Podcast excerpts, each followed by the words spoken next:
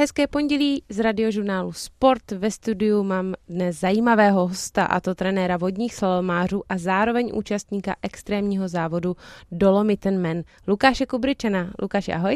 Dobrý den, ahoj. My se nevidíme poprvé, kluci od vody jsou mi sympatický, ale eh, když mluvíme o tom popisku tvým, tak eh, čím z těch dvou popisů, eh, co jsem říkala v úvodu, si raději nazýván? Asi tím trenérem. Přeci jen už jsem svoji závodní kariéru ve vodním slalomu ukončil a Dolomiten Man je pro mě spíš uh, uh, takový, jak to říct, no... Výzva. Výzva a přitom motivace uh, do toho, abych sportoval, jo, protože kdybych, kdybych měl jenom běhat nebo jezdit na vodě pro radost, tak už, už jakoby uh, tam to potěšení trošku chybí, ale, ale tím, že tam mám nějaký ten vrchol v podobě toho závodu, eh, tak ten elán do toho sportování je lepší. Uh-huh. Jak se dají tyhle ty dvě aktivity skloubit? No samozřejmě závodníci, svěřenci mají přednost, takže uh, kdyby jsme měli nějaký důležitý závod ve stejném termínu, jako je Dolomiten Man, tak bohužel na Dolomiten Mana nepojedu a uh, samozřejmě se budu věnovat svým svěřencům. Uh-huh. Když se vzpomínáš na svoji eh, kariéru vodního slalomáře, tak co by si nám vypíchnul sobě? Tak největší úspěch jsem zažil v juniorech, kdy jsem byl druhý na mistrovství světa v tom individuálním závodě, tedy v závod hlídek jsme dokonce vyhráli a pak si nejvíce cením šestého místa na mistrovství světa 2006 v Praze. Mm-hmm. Když eh, říkáš, že teď eh, po kariéře vodního slalomáře při kariéře trenéra vodních slalomářů a zároveň úspěšného účastníka závodu Dolomiten Man a se to snažíš nějak kombinovat, tak jak vlastně si ten čas rozděluješ? Jak ho vlastně rozdělíš, no? Kolik ti zabere co? No tak jak jsem říkal, svěřenci mají přednost a ve volném čase po ránu, přes poledne nebo večer uh, si jdu sám zapádlovat nebo zaběhat a tak to nějak kombinuju. No. A je to denodenní aktivita? Uh, Dokážeš to tam vpasovat Tak denně? snažím se každý den něco dělat. Samozřejmě, uh-huh. když necestuju, nesedím v letadle nebo v autě, tam to samozřejmě nejde, ale jinak se snažím alespoň jednou denně něco dělat. Uh-huh. Samozřejmě ne celý rok, ale, ale uh, třeba ten měsíc, dva před tím uh, závodem, před tím Dolomiten menem, ano. Uh-huh. Co obnáší extrémní závod Dolomiten Men se dozvíme od Lukáše Kubričana už po písničce na radiožurnálu Sport. Lukáši, přibliž mi a vlastně posluchačům radiožurnálu Sport, kteří absolutně netuší, o čem mluvím, o čem je Dolomiten Men. Uh, Dolomiten Men je extrémní závod uh, štafet, jsou to čtyřčlená družstva, běžec, padáčkář, uh, biker a kanoista nebo slalomář, který vlastně absolvují absolvujou své disciplíny. Samozřejmě si předávají ne žádný kolík, ale jenom se plácnou a počítá se čas nejrychlejších. Kdo je mhm. nejrychlejší, ten vyhraje. Běžec, to si dovedu představit, cyklistů taky, kajkáře celkem taky, i když předávání toho plácnutí, tam už trošku se k tomu vrátíme. Ale co ten paraglidista? No, ten má dost specifický svůj, svůj úsek, protože většina těch závodníků, padáčkářů jsou zvyklí na to, že mají vydržet uh, ve vzduchu co nejdéle, kdežto tady vlastně oni zbalejí skoro ten padák ve vzduchu a letějí skoro volným pádem, aby byli Jak na zbalej ve vzduchu? Počkej. Oni, oni, oni stáhnou ty křídla toho ano. ty kraje toho křídla celého to toho padáku, aby to neplachtilo a snaží se vlastně letět co nejrychleji z dolu.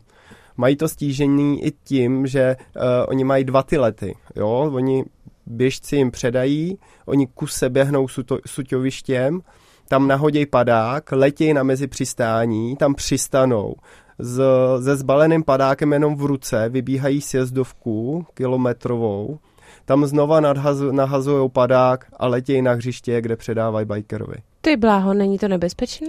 Není, není, oni to jsou profíci a mají svoji disciplínu zmáklou. Mm-hmm. Moto závodu zní utrpení je zábava, tak eh, jak velký je to pro tebe utrpení?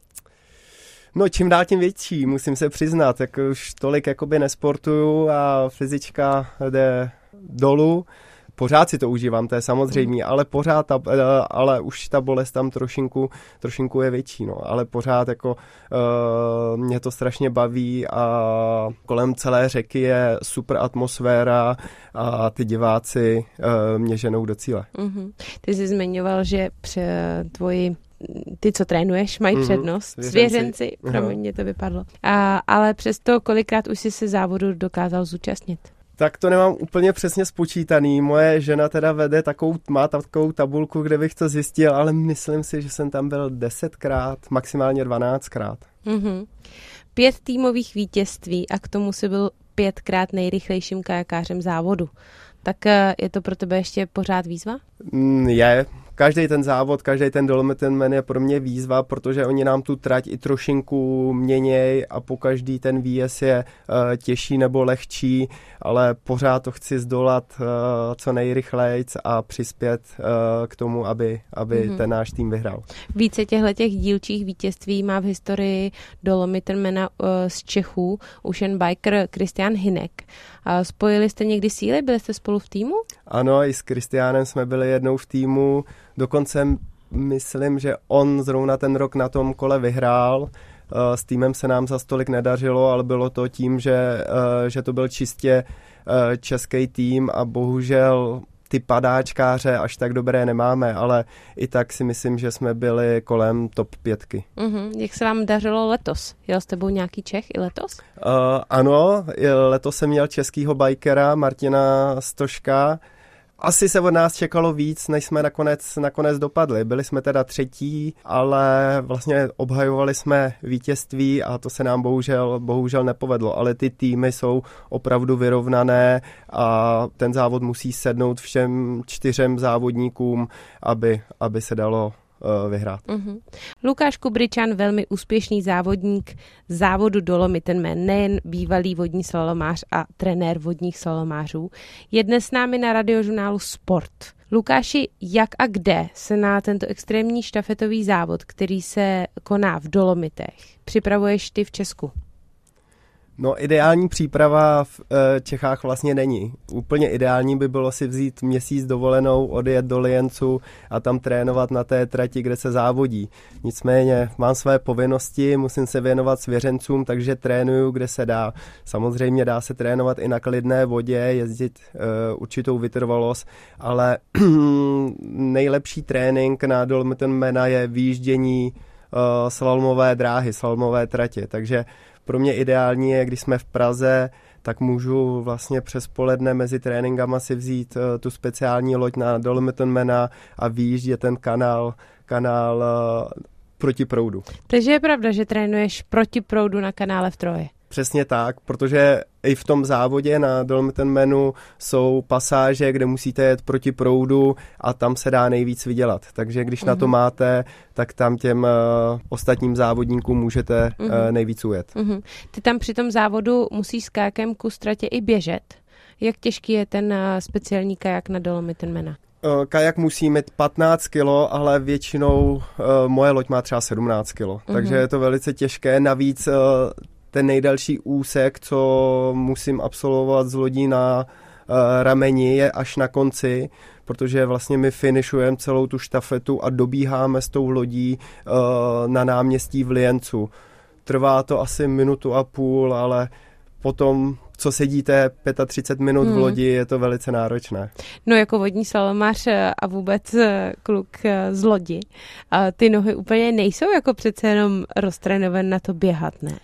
Já jsem teda v mládí i běhal, takže, takže uh, to běhání mi až tak cizí není. Navíc uh, i vodní salomáři musí běhat a tu kondičku mají, takže, mm-hmm. takže s tím nemám problém. Trénuješ to teda i někdy s kajakem? Můžeme tě vidět běhat podél kanálu s kajakem to, na ramenu. To teda netrénuju, jedině kde si to zkoušíme právě až v tom Liencu těsně před závodem, protože tam musíte přebíhat i takové kameny, tak si musíte najít tu správnou stopu, aby vám ta noha při tom běhu neuklouzla kouzla. Mm-hmm. Dolomiten Man začíná skokem ze sedmimetrové rampy. Je to velký adrenalin tak, jak se mi to zdá, anebo je to pro kajakáře celkem normální skákat z lodí do vody? No Andrejko, to by si zvládla i ty. Ne, ne. Jo, tam vlastně ne, nejde, nejde moc to ovlivnit ten skok, jo. Je to sice 7 metrů, ale jenom se uh, zakloníte a spadnete do vody. Mm-hmm. Jo, samozřejmě může se stát to, že se převrhnete, tak musí to udělat ex- eskimácký obrat, ale jinak... To, tak to už bych nezvládla. Ten samotný skok uh, vlastně těžký není. Co není úplně, úplně dobré, je to, že při tom skoku se trochu ničej lodě, protože jsou plastový a ona se může trošinku zlomit. V tu chvíli vám to může vyhodit špriz deku, co to je špr... Jo, to je ta... To je ta uh, uh-huh. krycí deka vlastně. Uh-huh. Uh, Ten neopren. Ano, ano. Uh-huh. Krycí deka uh, díry vlastně, kterou lezete do lodi a v tu chvíli vy musíte vylézt, vylejt tu loď a pak až jedete dál, což jako je strašná ztráta. Mm-hmm. Když uh, říkáš, uh, že bych ten skok zvládla já, protože by mi nic jiného nezbylo, uh, tak jak musí být závodníci zkušení vlastně na to, aby se na tenhle ten start tohohle závodu mohli vůbec postavit, směli se tam postavit? Ten závod je otevřený široký veřejnosti, takže kdo si na to troufne, ten tam může závodit. Uhum. Ale samozřejmě ty lidi si to před závodem zkoušejí a už vědí, do čeho jdou a mají najetou tu ideální stopu, eh, kterou jsou schopní to projet. Uhum. Na radiožurnálu Sport si zatím povídáme hlavně o Dolomitmenu, extrémním štafetovém závodě v Dolomitech. Ale jelikož to probíráme s trenérem českých vodních slalomářů a slalomářek, tak se Lukáše Kubričana už jen doptám, co je podle tebe nebezpečnější? i po zkušenostech teďka z, ze světového poháru z Paříže si myslím, že úplně nej, nejvíc nebezpečný je kajak cross. Protože nedej bože teda se, co se nám teďka stalo, terce Fischerový uh, rozsekli oko při poslední jízdě právě na světovém poháru, což se vám na Dolomiten menu stát nemůže. Ale kdybych měl vybrat individuální závod ve vodním slalomu a Dolomiten mena, tak si myslím, že ten Dolomiten men. Stávají se na Dolomiten menu i nějaká opravdu velká neštěstí? Na té vodě ani ne. Tam jediné, co se vám může stát, když špatně zvednete pádlo při skoku, tak si můžete, můžete zlomit nos nebo vyrazit zub, ale, ale u padáčkářů se stalo, že uh, přistáli na stromě nebo to přistání nebylo až tak hladké a třeba si ne úplně zlomili nohu, ale podvrkli. A jak je vlastně tenhle ten závod eh, bezpečnostně hlídán? Dá se to srovnat eh, vlastně s připraveností toho profesionálního vodního slalomu, anebo je to hodně o freestylu? Bezpečnost na tomto závodě je velmi dobrá. Mm-hmm. Na těch eh, těžkých úsecích jsou záchranáři a nedej bože, kdyby se uh, vám něco mělo stát, tak oni vám pomůžou. Takže ty žádný špatné zkušenosti nebo nepříjemný zranění tam odsaď nevozíš. Musím to zaklepat, ale nevozím. Mm-hmm. Jaký tam eh, člověk přežívá, nechci říct ani prožívá, teplotní podmínky vlastně, když mluvíme o dolomitech? No závod se koná na začátku září a musím teda uh, přiznat, že většinou což nevím, jak organizátoři dělají, ale máme krásné počasí. Mm-hmm. V tu chvíli jako po ránu třeba je 5-7 stupňů, ale odpoledne to vystoupá na nějakých 15-17, což je pro závod úplně ideální. Ty jsi dneska už zmínil jednu z těch nebezpečnějších eh, disciplín, což je ten kajak cross. Jak ty k této poměrně čerstvý, novější disciplíně přistupuješ v rámci toho, že to právě může způsobit zranění pro ty ostatní disciplíny u tvých svěřenců? No, tím, že je to uh, relativně nová, mladá disciplína, tak teprve hledáme ten uh, ideál, jo, protože ani vlastně mezinárodní kanoistická federace do teďka úplně přesně neví, co od toho sportu očekávat. Nicméně, tím, že je zařazený do olympijského programu, tak k němu musíme přistupovat tak, jako, že je to olympijský sport, pro nás v tu chvíli velice důležitý a no, pokud teda někdo se úplně extrémně nebojí, tak ho ho musí jezdit. A bojí se? Ano, u některých je vidět to, že vlastně je to kontaktní, kontaktní sport a a uh, bojí se těch pádel. Ano, ale i, i vlastně i přesně i těch, mm. těch lidí kolem sebe hlavně. Jo? Jedete mm. ve čtyřech, stejnou tráť, takže tam k tomu kontaktu dojde tak jako tak a, a vy musíte z toho vyjít. Vidíš u diváků, který vás eh, pak eh, vlastně ženou podél toho kanálu dopředu, eh, že se při téhle disciplíně i na základě toho potenciálního nebezpečí zvyšuje nějak atraktivita? Je to víc vyhasovaný? Mys, mys, myslím si, že divácky je ten kajak, kajak cross velice atraktivní a je vidět to, že na něj chodí i docela dost lidí. Mm-hmm. Lukáš Kubričan, trenér vodních slalomářů a slalomářek, je dnes s námi na radiožurnálu Sport. O Dolomittenmanu dnes zazněl už dost, tak pojďme ke tvé hlavní práci. Lukáši, ty trénuješ vodní slalomáře a tvůj starší bratr Pavel také. Tak eh, jak moc se vlastně doplňujete nebo inspirujete v této trenérské rodině? Celkově je vodní slalom rodinný sport, jo. Kdybych to měl přehnat, tak vlastně Jířa Prskavec je můj, je můj bratranec, jeho otec teda můj strýc, jo, takže my jsme tam jako uzavřená parta, samozřejmě si neškodíme, když potřebujeme, tak si navzájem poradíme a uh, panuje tam dobrá atmosféra. Ty ovšem trénuješ pro Duklu, Pavel Brácha uh, pro USK, a mezi těmito kluby samozřejmě panuje rivalita, jako všude podle mě. Nebo i tam panuje rodinná atmosféra. Uh, ano, samozřejmě, že panuje rivalita, ale tím, že pak vlastně uh, se závodníci nominují do reprezentačního týmu, tak tam už pak vystupujeme jednotně a mm-hmm. pomáháme si. Spolupracujete s bráchou právě i na nějaký jako kooperaci, když se vyrazí na závody?